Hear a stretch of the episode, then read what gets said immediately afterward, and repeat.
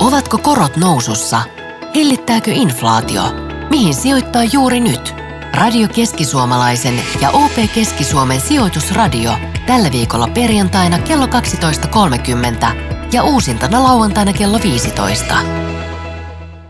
Kesäkuun sijoitusradion jakso on ekstra spesiaalia, nimittäin meillä on vajaan kuukauden verran ollut tuolla radiokeskisuomalainen.fi osoitteessa kysymyslomake, johon kuka tahansa on saanut käydä jättämässä taloutta koskevan kysymyksen, joka voi olla aika lailla mitä tahansa ja tänään meillä nyt sitten asiantuntijat näihin kysymyksiin vastaa. Pitää myös heti alkuun sanoa, että kysymyksiä tuli tosi paljon. Kiitoksia niistä kaikille lähettäneille. Me ei ihan jokaista ehitä tässä käydä läpi, mutta kattavasti kuitenkin ja koitettu kasata monipuolisesti ja erilaisia kysymyksiä, mitä otetaan käsittelyyn.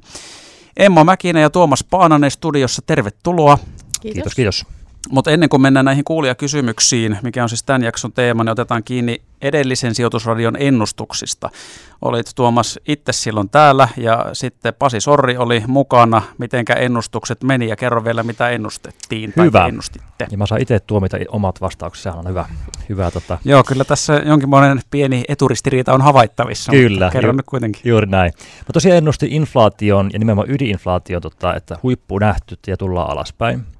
Ja tota, itse nyt ollaan vuoden tai kahden vuoden alimmilla tasolla tällä hetkellä. Et sinänsä ollaan oikein suuntaan menossa ja alaspäin on tultu Euroopassa ja Jenkeissä. Että meni, meni ihan ok se. Ching ching. Kyllä vai. Joo. Hienosti. Sitten tota, Pasihan oli, oli meillä sitten kanssa ja Pasi ensimmäinen ennustus oli, että Suomi voittaa MM-lätkässä pronssia. Harmittava. No se ei valitettavasti edes pronssia nyt mm. sitten voittanut, että Suomi, katsottiin just Tuomaksen kanssa tuossa lopullista pistetaulukkoon, niin Suomi oli siis seitsemäs ja täytyy mainita, että Ruotsi oli sitten kuudes. Että. Mikä on kyllä lohdullista.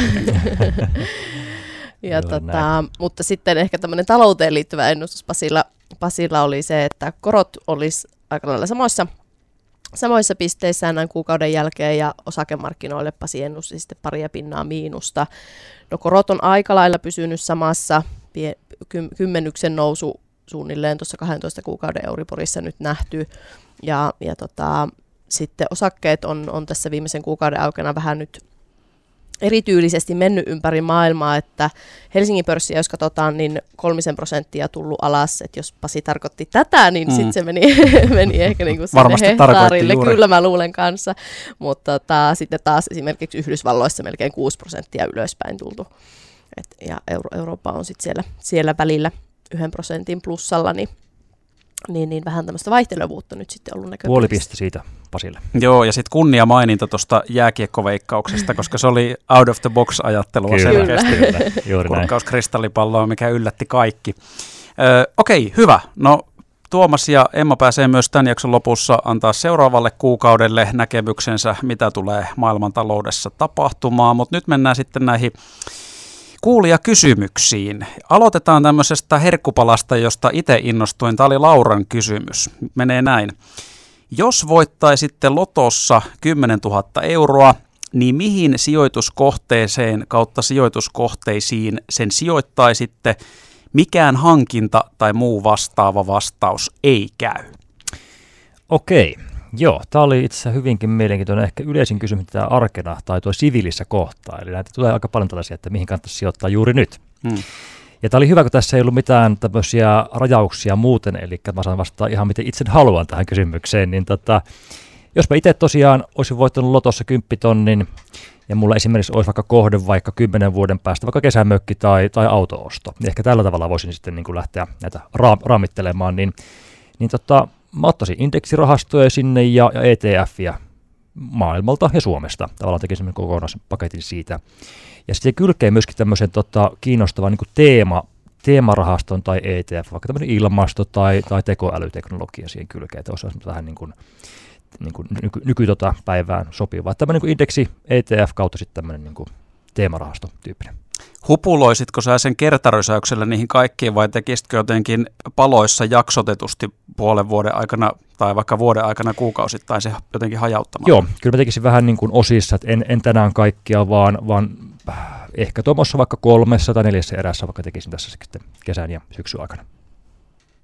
Oliko Emmalla tähän joku? No joo, mä voisin oman suunnitelmani kertoa, kertoa toki myös. Mullakin sijoitusaika on, on aika pitkä.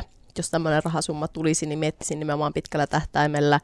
Ja, ja tunnistan sen, että olen itse erittäin tuottohakuinen sijoittaja, joten lähtisin niin kuin pitkällä tähtäimellä sitä tuonne osakemarkkinaan miettimään aika lailla samalla tyylillä kuin mitä Tuomas, Tuomaksen niin kuin hajautus sitten olisi, mutta tota, mä ehkä nyt tällä hetkellä tekisin sen silleen, että mä jopa rysäyttäisin sen kerralla sijoituksiin, mutta mä ottaisin sinne noita korkosijoituksia sitten mukaan, eli en menisi osakemarkkinoille kuitenkaan vielä täysillä, vaikka se on mulla niin kuin se tavoite, mutta, mutta hyödyntäisin nyt tätä korkosijoittamisen mahtavaa tilaisuutta tällä hetkellä, että hakisin sieltä sitten kuitenkin tiliä parempaa tuottoa, tuottoa niille varoille kuitenkin aika pienellä riskillä, ja sieltä sitten nostasin pikkuhiljaa sitä osakepainoa. Annapas Lauralle vielä joku esimerkki siitä korkosijoittamista, mitä se voisi olla, jos hän nyt vaikka on sen kymppitonnin sattunut lotossa voittamaan. No ihan tämmöinen perinteinen korkorahasto, mitä, mitä tuota voi hyödyntää, että jos, jos haluaa mahdollisimman pientä riskiä, niin ihan lyhyen koron rahasto, rahastoja tuota, niin eri pankeilla, pankeilla löytyy, että meilläkin aika paljon Tuomaksen kanssa sitä, tässä asiakkailla käytetään justiinsa tämmöiseen niin kuin markkinaan menoon, et, et, tota, ja, ja semmoisena niin vähän tili, tilivaihtoehtona, että korot on tällä hetkellä aika lailla huipuissaan ja siellä hyvät juoksevat tuotot ja hyvät näkymät, niin, niin, niin miksikpä ei. Yhdistävä tekijä molemmilla oli siis kuitenkin se, eh, mikä varmaan Lauralle tästä voidaan antaa eh, pureskeltavaksi, että sijoitushorisontti ei ollut kummallakaan mikään semmoinen, että nyt ja sitten vuoden päästä rahat pois, vaan nimenomaan sillä pidemmällä aikajänteellä. Juuri näin, juuri näin. Tähän tosiaan ehkä disclaimer, että tosi aina pitää se oma, oma niin riskin ottokyky ottaa huomioon siinä, että jos on hyvin varovainen, niin ei kannata lähteä myöskään niin yli omia sitten tuota taitojen ja tavallaan kykyjen mukaan sijoittaa, vaan menee sitten varovasti sen mukaan. Että Seuraava kysymys, tietyllä tavalla sama aihealue. Tämä on Annan kysymys. Tosi hyvä myöskin. Mikä olisi hyvä ja helpoin tapa aloittaa säästäminen, jos ei ymmärrä sijoittamisesta juurikaan mitään? No tärkeintä on se aloittaminen nimenomaan. Ja mä jopa sanoisinkin, että ei ei tarvikaan ymmärtää yhtään mitään, että, että tavallaan siinä, että pääsee niin kuin alkuun, että kunhan ymmärtää vähän sen sitä, että miten, miten se niin kuin toimii ja tietysti just mitä Tuomas äsken sanoikin tähän niin kuin omaan riskinsietokykyyn liittyen ja on tietysti hyvä tehdä vähän sitä suunnitelmaa, että minkälaiset summat, onko joku just mikä niin kuin on se aika, aikahorisontti ja niin kuin tämmöiset on hyvä, hyvä itselle ihan ensimmäisenä selvittää, mutta sitten sitten kuitenkin se tärkeä juttu on nimenomaan se aloittaminen, ja sillä ei itse asiassa ole ihan hirveästi väliä, että jos pienellä summalla just vaikka lähtee liikenteen, että mihin, mihin sitä aloittaa, vaan, vaan että aloittaa, ja sitten sitä kun pikkuhiljaa siinä seurailee, niin vähän ehkä oppii sit koko ajan niin kuin lisää matkan varrella. Mutta niin helpoin tapa, Uh, että jos ei nyt esimerkiksi halua hirveästi lähteä osakepoimintaa ensimmäisenä tekemään, mikä ei välttämättä olekaan just se aloittavan sijoittajan ensimmäisiä askelia, niin tämmöinen joku hajautettu rahasto, esimerkiksi indeksirahasto, ihan joku vaikka maa, maailmaindeksi, niin sillä, sillä saa jo aika hyvän niin kuin kattauksen tuosta tuosta niin kuin maailman osakemarkkinasta ja pääsee siihen mukaan. Toki sitten just se, että onko se osakemarkkina itselle se oikea paikka, niin riippuu siitä riskinsietokyvystä.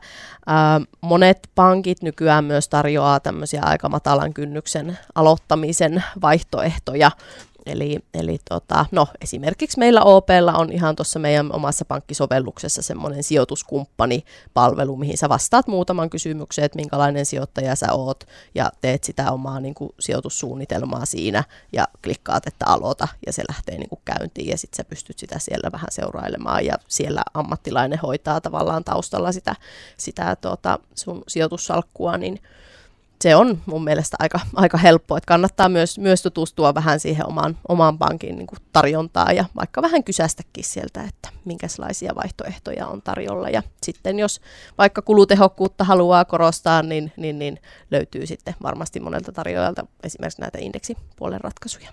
Joo, tuo on hyvä erittää, että, että niin kuin lähtee tämmöiselle valmiilla paketin liikenteestä. Vähän niin kuin oppii, miten se homma toimii. Useimmiten, kun on sijoittanut hetken aikaa, niin rupeaa niin kuin huomaamaan, että tämä, toimii näin. Se rupeaa myöskin rupeaa kiinnostamaan eri tavalla, kun oma raha on pelissä siellä sitten. Eli, mutta liikenteeseen lähtee ja tosiaan sitten, niin kuin Emma sanoi, niin, niin tota, pikkuhiljaa taidot ja kyvyt kehittyy sinne. Ja eikös näin, että siis jos vaikka nyt on tämä mainittu indeksirahasto, niin, niin voi käytännössä tehdä vaikka muutamalla klikkauksella verkkopankissa, että joka kuukausi vaikka 30 euroa menee Kyllä. johonkin indeksirahastoon automaattisesti ja sitten ei tarvitse niin murehtia sen enempää. Mm. Sitten sinne menee Just se näin. muutama kymppi joka kuukausi. Kyllä. Laittaa vaikka palkkapäivänä menemään ja se menee automaattisesti siinä sen yhteydessä. Ja sitten ei tarvitse mitenkään seurailla tai käy silloin tällöin kattelemassa, kun muistaa, että minkälainen potti mulle onkaan siellä kertynyt. Ja sitten siellä voi olla välillä plussaa, välillä miinusta, mutta muistaa sen tavallaan se oman pitkän tähtäimen suunnitelman, niin se on tärkeää. Ja varmaan aika todennäköistä on se, että jos se on vaikka se kymmenen vuotta, niin se on todennäköisesti plussalla, ellei nyt maailmalle aivan mullistunut kummalliseksi. Niin, kyllä, Todennäköisempää joo. kuin jättäisi tilissä saman rahan. Se varmaan olisi mennyt johonkin muihin hankintoihin. mm. Yes, sitten seuraava kysymys, ja tämäkin oli, sanoisin, aika luova. Tämä oli kiinnostava. Sanni esittää kyssärin. Jos koko Jyväskylä päättäisi nostaa säästönsä pankista käteisenä yhtä aikaa, niin saisivatko kaikki omansa pois? No lyhyt vastaus on, että ei. Okay. Ainakaan niin kuin, aivan, aivan hetkessä. Ja tota, no siis käytännössä, että jos nyt kaikki huomenna vaikka tästä intoutuneena lähtee tuonne mm. pankin konttoreihin ja käteisautomaatteihin jonottelemaan, niin tota, eihän niin kuin pankeissa ole käteisvarantoja tällä hetkellä esimerkiksi meillä ko- niin kuin ko- kovinkaan suuresti, tai ainakaan jos niin vaikka aikaisempiin vuosiin vertaa, mitä, mitä oli, vaan meilläkin on tällä hetkellä ohjeistus, että jos asiakas haluaa isomman summan käteistä nostaa, niin siihen tulee tehdä ennakkotilaus sitten muutamaa päivää aikaisemmin, että sitten sitten saadaan rahahuolto siinä järjestettyä ja, ja tietysti isompien summien osalta sitten täytyy varautua vähän lomakkeita täyttelemään, että mistä rahaa on tullut ja minnekä se on menossa, että nyky, nykysääntely myös siinä vähän sitten hommia hidastaa. Mutta tota, joo, näin, näin, se, näin se tietysti on, että et tota, ainakaan ihan, ihan hetkessä ne kaikki rahat ei sieltä, sieltä tule ja tietysti meilläkin on talletuksia, talletuksia sen verran, että, että tota, käteinen raha, käteistä rahaa ei, ei ehkä tässä maailmassa niin, niin massiivisesti ole, ja se rahakin on kuitenkin tuolla järjestelmässä pyörimässä sitten, sitten että se ei ole varsinaisesti ehkä täällä niin kuin pank- pankeissa. Kyllä. Eli vastaus on, että koko Jyväskylä ei saisi saman tien käteisenä kaikkia varallisuutta ulos. Niin, Juuri sitten näin. ehkä jos, jos tuota, tämmöisiä talletuspakoja Suomessa, Suomessa nähtäisiin ja, ja tietysti varmaan ehkä tuota, niin jos, jos, jos pankit olisi sitten paineessa, niin tietysti se talletussuoja 100 000 per tallettaja per pankki on sitten aina siellä se, se että sit jos on, on sitä isompia summia ja tämmöinen tilanne tulisi, niin niille, niille ei tietysti takuita sitten ole varmaan ehkä voi tulkita tästä kysymyksen asettelusta, että Sanni lienee huomannut tämän keväällä muhineen pankkikriisin, koska tavallaan Kyllä. siitähän tässä oli nimenomaan kysymys, että Jenkeissä haluttiin jostain tietyistä pankeista kaikki nostaa rahansa pois ja sitten pankki olikin ongelmissa. Kyllä. Se ehkä tavallaan sitten kehuna tähän pohjoismaalaisten pankkien tilanne, että meillä on erittäin hyvä niin kuin, tilanne, meillä on, meillä on tämä regulaatio, eli ohjeistus aika tiukkoja, mutta meillä on niin kuin, kirkkaasti ne tavallaan täytetään, eli meillä on hyvin kyllä punnat uunissa, että että saa aika paljon liikahtaa maailmalta, meillä sitten olisi ongelmia tämän asioiden suhteen. Että. Paljon hyviä kysymyksiä vielä, mitä kuulijoilta on tullut, on jäljellä ja käsittelemättä. Otetaan seuraava ihan tuokio kuluttua. Ovatko korot nousussa? Hillittääkö inflaatio? Mihin sijoittaa juuri nyt? Radio Keski-Suomalaisen ja OP Keski-Suomen sijoitusradio tällä viikolla perjantaina kello 12.30 ja uusintana lauantaina kello 15. Kesäkuun sijoitusradiojakso omistettu kuulia kysymyksille, joita vajaan kuukauden verran kerättiin meidän verkkosivuilla. Mennään eteenpäin. Kysymyksiä on siis vastaamassa OP Keski-Suomen asiantuntijat Tuomas Paananen ja Emma Mäkinen. Ingridin kysymys seuraavaksi.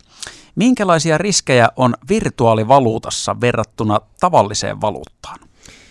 Joo, tämä on hyvin ajankohtainen asia ollut muutamia vuosia tässä nyt tämä virtuaalivaluutat tapetilla erityisesti. Um, jos tämä vertaa vähän niin kuin olisi toisessa lompakossa olisi tonni eurona, toisessa olisi, olisi virtuaalivaluutta, vaikka bitcoinia tonni, niin on aika erilaisia niin luonteeltaan. Et, että yksi, niin kuin mikä on virtuaalivaluutta, e-, ehdottomasti riskiasia, tämä antaa volatiliteetti, eli se eurot, eurot niin kuin tuota, euromääräinen hinta, sillä heittelee todella paljon. Eli jos tosiaan lompakkoon tallettaa virtuaalivaluuttaa tänään ja katsoo huomenna, niin siellä voi olla mikä summa vaan käytännössä sitten ylös ja alas, että sinänsä aika niin kuin pelottava idea, jos, jos lompakkona sitä pitää.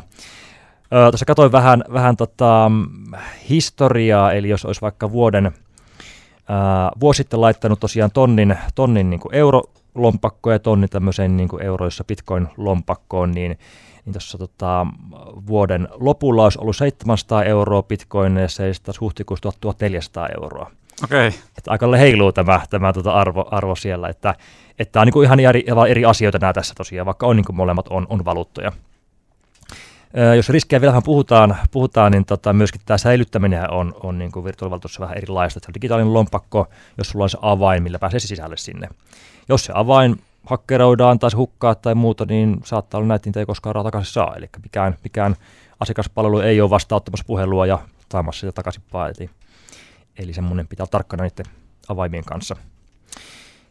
Ja totta, ehkä isoin, isoin niin ero näen se, että, että tämä virtuaalivaluutta, niin ne on, niin kuin, niitä ei säännellä tällä hetkellä. Ne on hyvin avoimia, vähän niin kuin säännöttömiä, että niitä saa tehdä kauppaa miten, miten haluaa. Ja tässä on riski, jos joku valtio vaikka kieltäisi nämä valuutat, niin se arvo totta kai tippuu sitten rajusti alaspäin ja muuta. Mutta että en ole vastaan virtuaalivaluuttoja, mutta jos niitä, niiden kanssa toimii, niin ehdottomasti pitää niin kuin, niin kuin nämä riskit huomioida. että se on erilainen, se ei ole euro, sama, sama yhtä turvallinen kuin euro, eurosijoitus tai, tai talletus, kun tota, sitten vertaan kahteen. Ja varmaan juuri mitä tuossa aiemmin puhuttiin taas, että miten aloittaa säästämisen ja sijoittamisen, ettei tarvi välttämättä tietää mitään erityisesti. Tässä tulee nyt se no tässä... aika iso, että virtuaalivaluutoissa pitäisi suhteellisen hyvin tietää, mihin leikkiin ryhtyy. Kyllä, ja että valuuttoja rajaton määrä käytännössä, onko sitten joku, joku koiravaluutta vai, vai sitten tota bitcoin, niin niitäkin löytyy sitten rajattomasti sieltä. Että. Joo, mä just tässä nyt mietin, että kun sanoin tuossa aikaisemmin, että mä oon erittäin tuottohakuinen sijoittaja, niin jo munkohan mä nyt ottaa sitä takaisinpäin, koska on niin tuottohakuinen mä en ole, että mä bitcoini olisi vaikka sen kymppitonnin laittanut tai edes osaa siitä. kyllä, kyllä. Juuri näin. Se on, se on sitten vähän Mä oon sijoittanut kyllä siihen, mutta tota, en, en enää. Että, että, tota, kävin kokeilemassa, miltä monen homma tuntuu. No mä voin myös myöntää, että mulla on virtuaalivaluutoissa tämmöisenä lottolapputyyppisenä meininkinä, ihan siis semmoisia pieniä murusia laitettuna, mutta juuri mitä tuossa Tuomas kuvailit, että kun niillähän voi tapahtua mitä vaan. Että siis, mutta se on hyvä, että on niin vähän lottolappu, että ne ei ole se lompakko, vaan lottolappu, niin se on ihan eri tavallaan sitten tilanne siinä. Että mm, joo, siis rooli. ajatuksella, että ne, ne menee tonne, jos ne menee kaikki, niin menköön, mutta sitten jos sieltä joskus tulee jotain, niin tulkoon. Juuri näin. Juuri Kyllä, näin. joo, kyllähän sijoittaja just aina, aina pystyy vähän nimenomaan niillä itselle omaan salkkuun sopeutettavilla pienillä summilla myös kokeilemaan kaikenlaista ja, ja näin, että sitten niillä voi käydä hyvin tai sitten pitää olla tietysti valmiita myös menettämään kokonaan, että se on kuitenkin se pahinta, mitä voi tapahtua. Kyllä. Seuraava kysymys koskee myös tämmöistä vaihtoehtoista sijoittamista. Noora-Maria kysyy näin. Kulta sijoituskohteena. Mitä asiantuntijat ovat tästä mieltä? Fyysinen kulta ja on kai kultaan liittyviä rahastojakin. Toinen juttu, josta haluaisin kysyä mielipidettä, on se, että jotkut ostavat epävarmoina aikoina merkkikelloja tai muuta sellaista. Pyritäänkö tällä suojautumaan inflaatiolta vai paraneeko kellot arvoltaan kuin viini vanhetessaan? Hyviä, hyviä kysymyksiä. Tämä kultahan aina nousee vähän välitavallaan niin kuin aiheeksi sijoitusmarkkinoilla. Eli varsinkin silloin, kun tota, osakkeissa myllertää, niin kulta nousee niin kuin otsikoihin, että kulta on vakaa kohde. Näin se ehkä meneekin tosiaan, että se on vähän niin kuin vastakohta osakkeille, eli jos hyvin korkeasti vähän oikeastaan mutkia, niin, niin kulta nousee, kun osakkeet laskee toisinpäin. Ja tota, jos katoinkin vähän kehityksiä, niin kymmenen vuoden aikana niin kulta on noussut 70 prosenttia. Ihan hyvin on noussut. Mutta toki myöskin inflaatio on ollut kova siinä samana aikana, eli, eli tota, taitaa olla Jenkeissä inflaatio 30 pinnaa, että plussalla kuitenkin on päässyt, päässyt silläkin. Ja samaan kataasti, jos on sijoittanut vaikka sitten S&P 500 indeksiin, se on, se on tuottanut 168 prosenttia, eli, eli vähän näkee sitä kulmaa, mikä siinä on. Mutta tota, kulta ehkä, se on niinku ehkä isoin ero muuhun sijoittamiseen, se ei tuota mitään itsessään. jos sulla harkko on tuossa pöydällä, niin se ei tuota yhtään mitään seuraavan kymmenen vuoden aikana itsessään. Eli jos taas sulla osakkeita on, niin se tuottaa sulle osinkoa, tai sulla on kerrostalo, asunto, niin se tuottaa vuokraa ja näin poispäin. Et se on vähän niin kuin eri, eri niin kuin tuota, luonteinen. Voisiko siis ajatella se, kun sä puhuit harkosta pöydällä fyysisestä kullasta, että, että se olisi ikään kuin semmoinen vakuutus, minkä sä ostat, jos nimenomaan puhuit siitä, että se suojaa kuitenkin jossain määrin inflaatiolta. Mm. Että tota, sit siitä kultaharkostahan se kuitenkin todennäköisesti pääset eroon myymällä sen ja sitten todennäköisempää on se, että sen arvo on kuitenkin enemmän joskus myöhemmin kuin millä saat sen hankkinut. Sitä voisi näin, näin kuvailla tosiaan. Ja, ja ehdottomasti jos lähtee sitten, jos ei lähde tosiaan, puhutaan niin sadoista tuhannista euroista sijoittamaan kultaa, niin kyllähän tämmöistä niin kulta ETF on paljon kätevämpi kuin se kultaharkko sinne pöydällä. Et se on paljon likvidimpi ja helpompi tehdä kauppaa sillä. Et ehdottomasti sen kautta, jos et halua ihan sitten hypistellä sitä omaa, omaa sitä kultaharkkoa sitten, sitten käsissä. Mutta että, mutta kulta on mm. ehkä kuitenkin just se, että mikä se on se kullahinta, mm. niin sehän on sit loppujen lopuksi jopa, jopa niin kuin bitcoiniin verrattunakin, niin siis aika spekulatiivinen asia, Kyllä. että se on vaan niin kuin yhteisesti sovittu juttu, että paljonko tämä kulla-arvo on ja ja sitten jos yleinen mielipide muuttuu, niin sittenhän se niinku muuttuu, kun sitten taas osakkeissa siellä on kuitenkin taustalla se yritys, ja sillä yrityksellähän on niinku itsessään joku arvo, se omistaa jotakin, se tuottaa jotakin, niin niin, niin tavallaan se hinnan määritys siinä on ehkä sitten, siinä on vaikka totta kai välillä sijoittajat päättää, että nyt tämä yritys on arvokkaampi tai nyt se on niin kuin matalampi tulevaisuuteen peilaten, mutta, mutta kuitenkin siellä on joku niin kuin fakta ja joku asia, mikä sen hinnan määrittää, niin Kyllä. se on ehkä siinä mielessä jää se spekulaatio aspekti vähemmälle. Mutta eikö kuitenkin sitten tavallaan, jos miettii sitä fyysistä kultaa edelleen ja historiaa, niin tavallaan eikö se ole aina käytännössä kuitenkin pitänyt arvonsa? Että vaikka tuommoisissa jossain mm. Saksan 30-luvun hyperinflaatiotilanteissa, niin, niin silloin kun peruna on saanut ostettua jollain viidellä biljoonalla Saksan markalla suurin piirtein ja sadalla miljoonalla on pyyhitty persausta, kun on käyty vessassa, niin sitten se tavallaan se kulta on kuitenkin todennäköisesti silloin kehittynyt se inflaation mukana. Kyllä, Kyllä ja kyllähän niin keskuspankillahan kultavarantoja on tosiaan kellareissa, että, että kun sitä käytetään tämmöisen niin turvasatamana. Et ehkä mä näkin just niin turvasatamana kuin taas niin kuin ihan sijoituskohteena, että tämä ehkä erotaan myöskin tässä. Että, mm. Et, tota, mutta tähän toiseen kysymykseen, tota, näitä muitakin löytyy tällaisia niin kuin, ää, taidetta, autoja, kelloja, niin monihan sijoittaa tällaisiin. Ja, ja tota, se ehkä vaatii kuitenkin tämmöistä taas sitten vähän muuta kiinnostusta aiheeseen kuin pelkkäseen sitten tuottojen tavoittelu. Että en mä ainakaan lähde ostaa kelloa, en ymmärrä sitä mitään muuta, että ehkä pitää vähän tietää asiasta ja että mikä sitten voisi olla. Toki myöskin riski liittyy, että jos vaikka, vaikka tota, trendit muuttuu tai joku, joku arvostus muuttuukin täysin, niin siellä voi olla, mutta se on ehkä enemmän kuin harrastus ehkä tämä, tämä toinen puoli.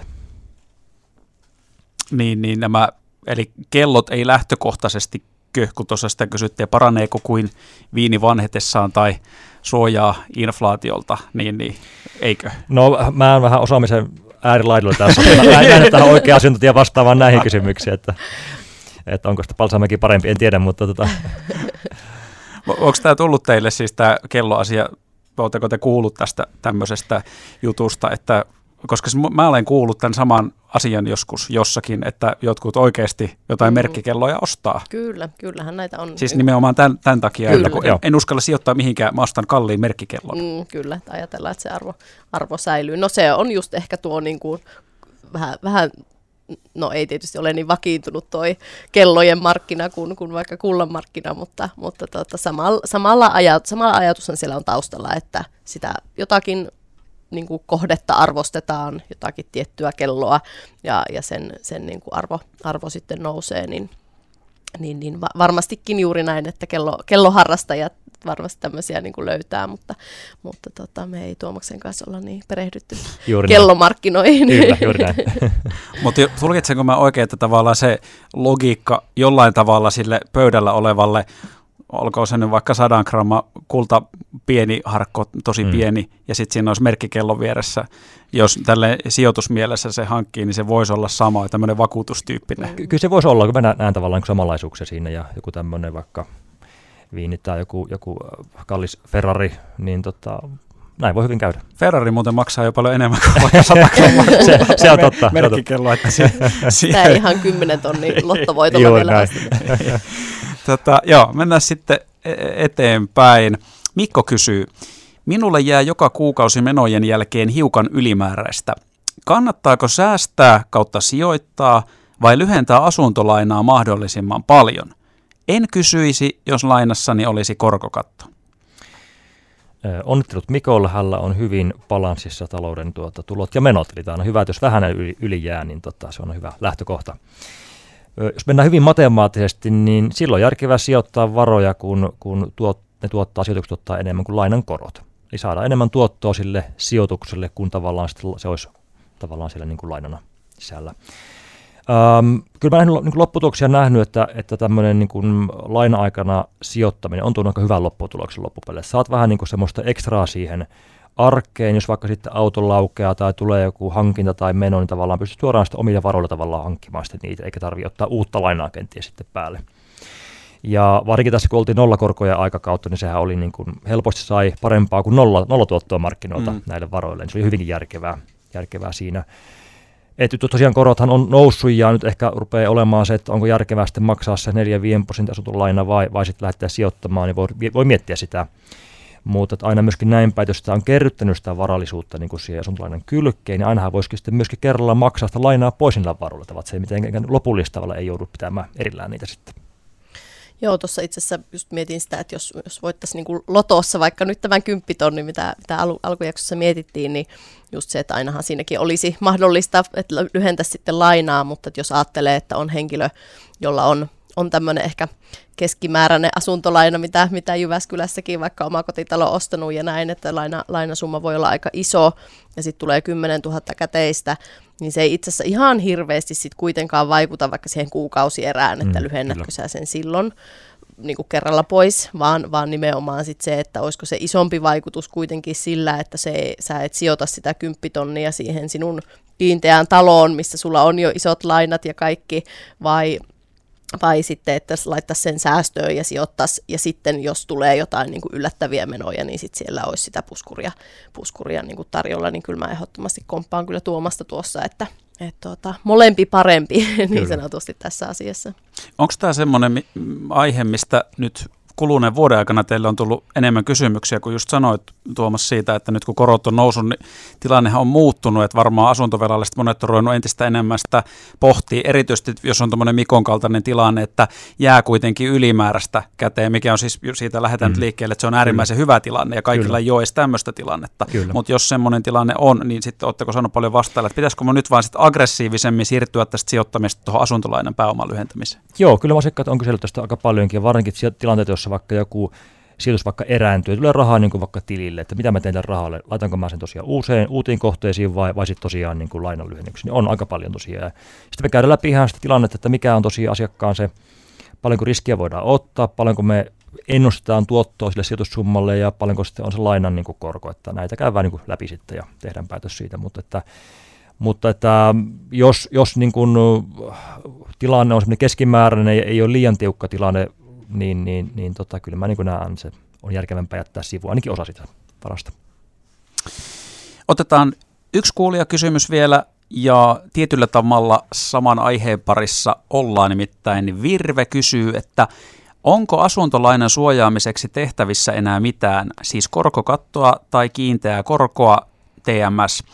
Onko korkokaton hinta jo taivaassa ja mihinkä katto nyt asettuisi? Minkälaista kiinteää korkoa nyt saa tai saako mitään ja olisiko sellaista edes järkeä ottaa? Sori monta kysymystä. No siinä oli monta kysymystä, Kyllä. mutta lähdetään purkaa tätä virveasettelua. Joo, virve on hyvin perinteinen tuota, tämmöinen no, ihminen ja, ja sijoittaja, että olisiko, vitsi, olisi pitänyt tuossa tehdä jotakin. Ja jälkiviisaus on aina niin kuin helppoa näissä Joo, etenkin samaistun virveen tälläkin puolella pöytää kyllä aika paljon. Kyllä, me ollaan tästä korkokaton järkevyydestä keskusteltu täällä aiemminkin, mm. että olisiko se kannattanut silloin aikoinaan ottaa vai ei. Mutta ah, tota... tuo puukko kyljessä sattuu niin paljon. Joo. Jatka vaan. Kyllä, uh, mutta siis, joo, siis niin kuin, jos ajatellaan sitä niin kuin, tavallaan tämmöistä korkosuojausta, niin sehän on vakuutus siihen omaan niin kuin, talouteen. Et, et, tota, mullakin on talossa palovakuutus, vaikka mä nyt tiedän, että se on aika epätodennäköistä, että nyt koputan kaikkia puita mm. täällä, että se palaa ja tietenkään en niin kuin to- toivo sitä, mutta silti minä niin kuin miele- mieluusti sen vakuutan, koska mä tiedän, että jos se niin ei mulla ole rahaa sitä u- uudestaan niin omilla varoilla rakennuttaa, niin siksi, siksi vakuutus.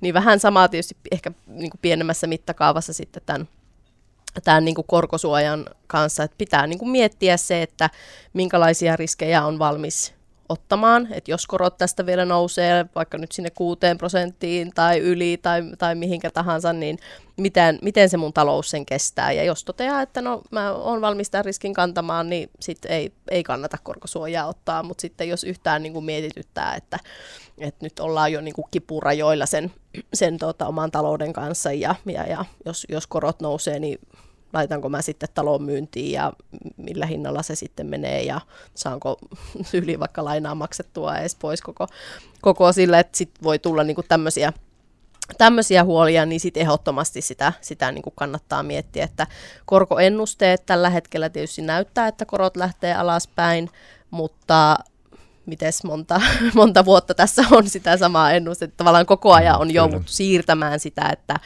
että korot on kuitenkin koko ajan ennustuksista huolimatta edelleen jatkanut nousuaan ja, ja aina on niin kuin siirtynyt vaan eteenpäin se, että nyt ajatellaan, että no kyllä ne tuossa syksyllä sitten taas lähtee menemään alaspäin. No silloin taas viime vuonna ajateltiin, että no kyllä ne keväällä lähtee menemään alaspäin, että vielä ei ole niin kuin sitä, sitä nähty, että korkoennustaminen on kuitenkin edelleen ennustamista ja se ei ole kyllä viime aikoina onnistunut kovin hyvin niin, niin, niin tuota, että kaikkea, kaikkea voi tapahtua. Ja, ja tuossa tota, vähän, vähän selvittelin noita, itse en, en lainoja tee, mutta meidän, meidän tota, Hautasen Meijulta, joka tekee, tekee tuossa mun tiimikaverina rahoituksia, niin kyselin vähän Meijulta noita tasoja, missä tällä hetkellä mennään, niin kiinteätä korkoa tai tämmöistä niin korkokattotasolla, niin tällä hetkellä sinne noin 4,5 prosentin paikkeille vähän molemmin puolin saa, saa vielä, että, että se on kuitenkin sitten, mihin, mihin sitä niin kuin vertaa, niin niin, niin tota, että mikä se on se pahin mahdollinen tilanne, niin onhan se siihen, että pikkusen korkeampaahan se tietysti on, on ne tasot kuin mitä, mitä vaikka Euriporit tällä hetkellä, mutta, mutta tota, että jos sillä saa yönsä nukutuksi, niin ei se nyt kauhean kallista sitten ole. Ja, ja no, ko, jo, vähän erilaisia on näitä korkosuojia, että osa korkosuojista sitten myös ihan maksaa niin kuin rahaa, niin ne hinnat, hinnat tietysti elää sitten sen mukaan, että miten korkoja ennustetaan, että nyt tällä hetkellä ennustetaan jälleen sitä, että korot tulee alaspäin, niin ne hinnat on, on sitten ollut pikkusen laskusuunnassa. Joo, ehkä tähän lisäyksenä tosiaan se, että kannattaa ehkä, niin kuin jos tämä asia kiinnostaa, niin, niin käydä se oman pankin kanssa niin se neuvottu läpi, että mitä ylipäätään on tarjolla, mihin tasoon, nähdä vähän mitä tavalla, mitä se maksaa ja mitä suojaa sillä saa, ja vähän vertailla sitä niin kuin nykytilanteeseen. Niin tota, sieltä varmaan saa niin oikeasti vastauksia itse, itselleen sitten kukin oma asuntolaina. Mutta eli periaatteessa, jos tässä nyt Virve haki takaa sitä, että onko juna jo mennyt, että onko mitään tehtävissä, niin tavallaan juna ei sinänsä ole mennyt, mutta sitten tuossa oli t- myös toi kysymys, onko sellaista järkeä edes nyt ottaa, niin jos otetaan tämä jälkiviisasteluosasto mm. tähän mukaan, mm. niin se olisi ehdottomasti pitänyt ottaa muutama vuosi sitten Kyllä. korkokatto tai kiinteä korko. Kyllä, Kyllä just näin. Just Joo. Näin. Mutta just se, että ollaanko me sitten kahden vuoden päästä tässä, että no olisi vielä pitänyt silloin 4 prosentin tasoissa ottaa se korkosuoja. Niin, Kyllä. koska nythän se tuntuu, siis varmaan nyt ehkä se on, tuohon moni ehkä vastaisi, että ei ole enää järkeä mm. ottaa, mutta just tämä, että ei me nyt kuitenkaan tekään varmaan sata varmoja voi olla siitä, että koko kahden vuoden päästä korot olisi vaikka 7 prosenttia, mikä mm. kuulostaisi hullulta nyt. Kyllä, mutta kaikki on mahdollista. Jep, eli ota Virve omaan pankkiin yhteys ja kysy sieltä ja käy läpi oma tilanne, niin sillä tavalla pääsee parhaiten eteenpäin.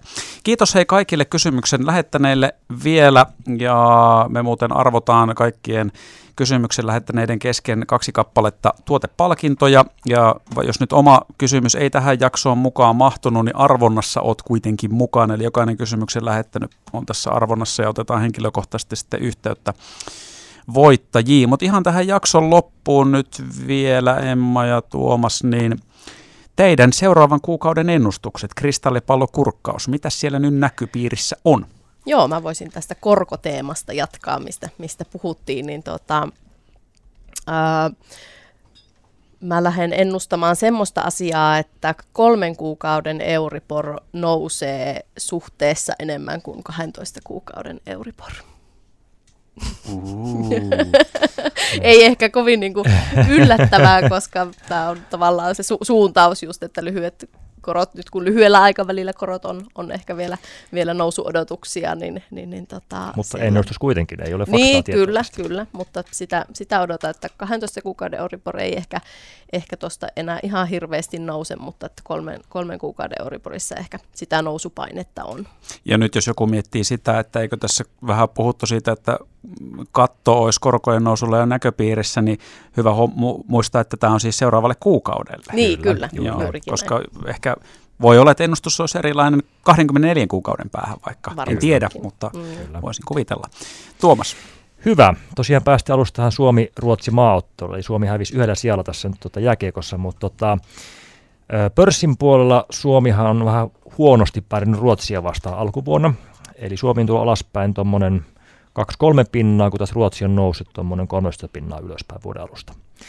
Niin mä ennustan, että seuraavan kuukauden aikana Suomi kehittyy paremmin kuin Ruotsi. Eli mennään, ehkä ei ohi mennä, mutta ainakin otetaan kiinnittää käppiä. Kuinka meni nämä ennustukset? Se käydään läpi sitten seuraavassa sijoitusradiossa, joka on kesä, ei kun heinäkuussa vuorossa, koska nyt on kesäkuu käynnissä. Kiitoksia vielä kaikille kysymyksen lähettäneille ja kiitos Tuomas ja Emma vastauksista. Kiitos. Kiitos.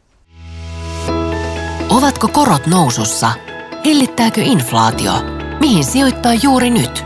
Radio Keski-Suomalaisen ja OP Keski-Suomen sijoitusradio tällä viikolla perjantaina kello 12.30 ja uusintana lauantaina kello 15.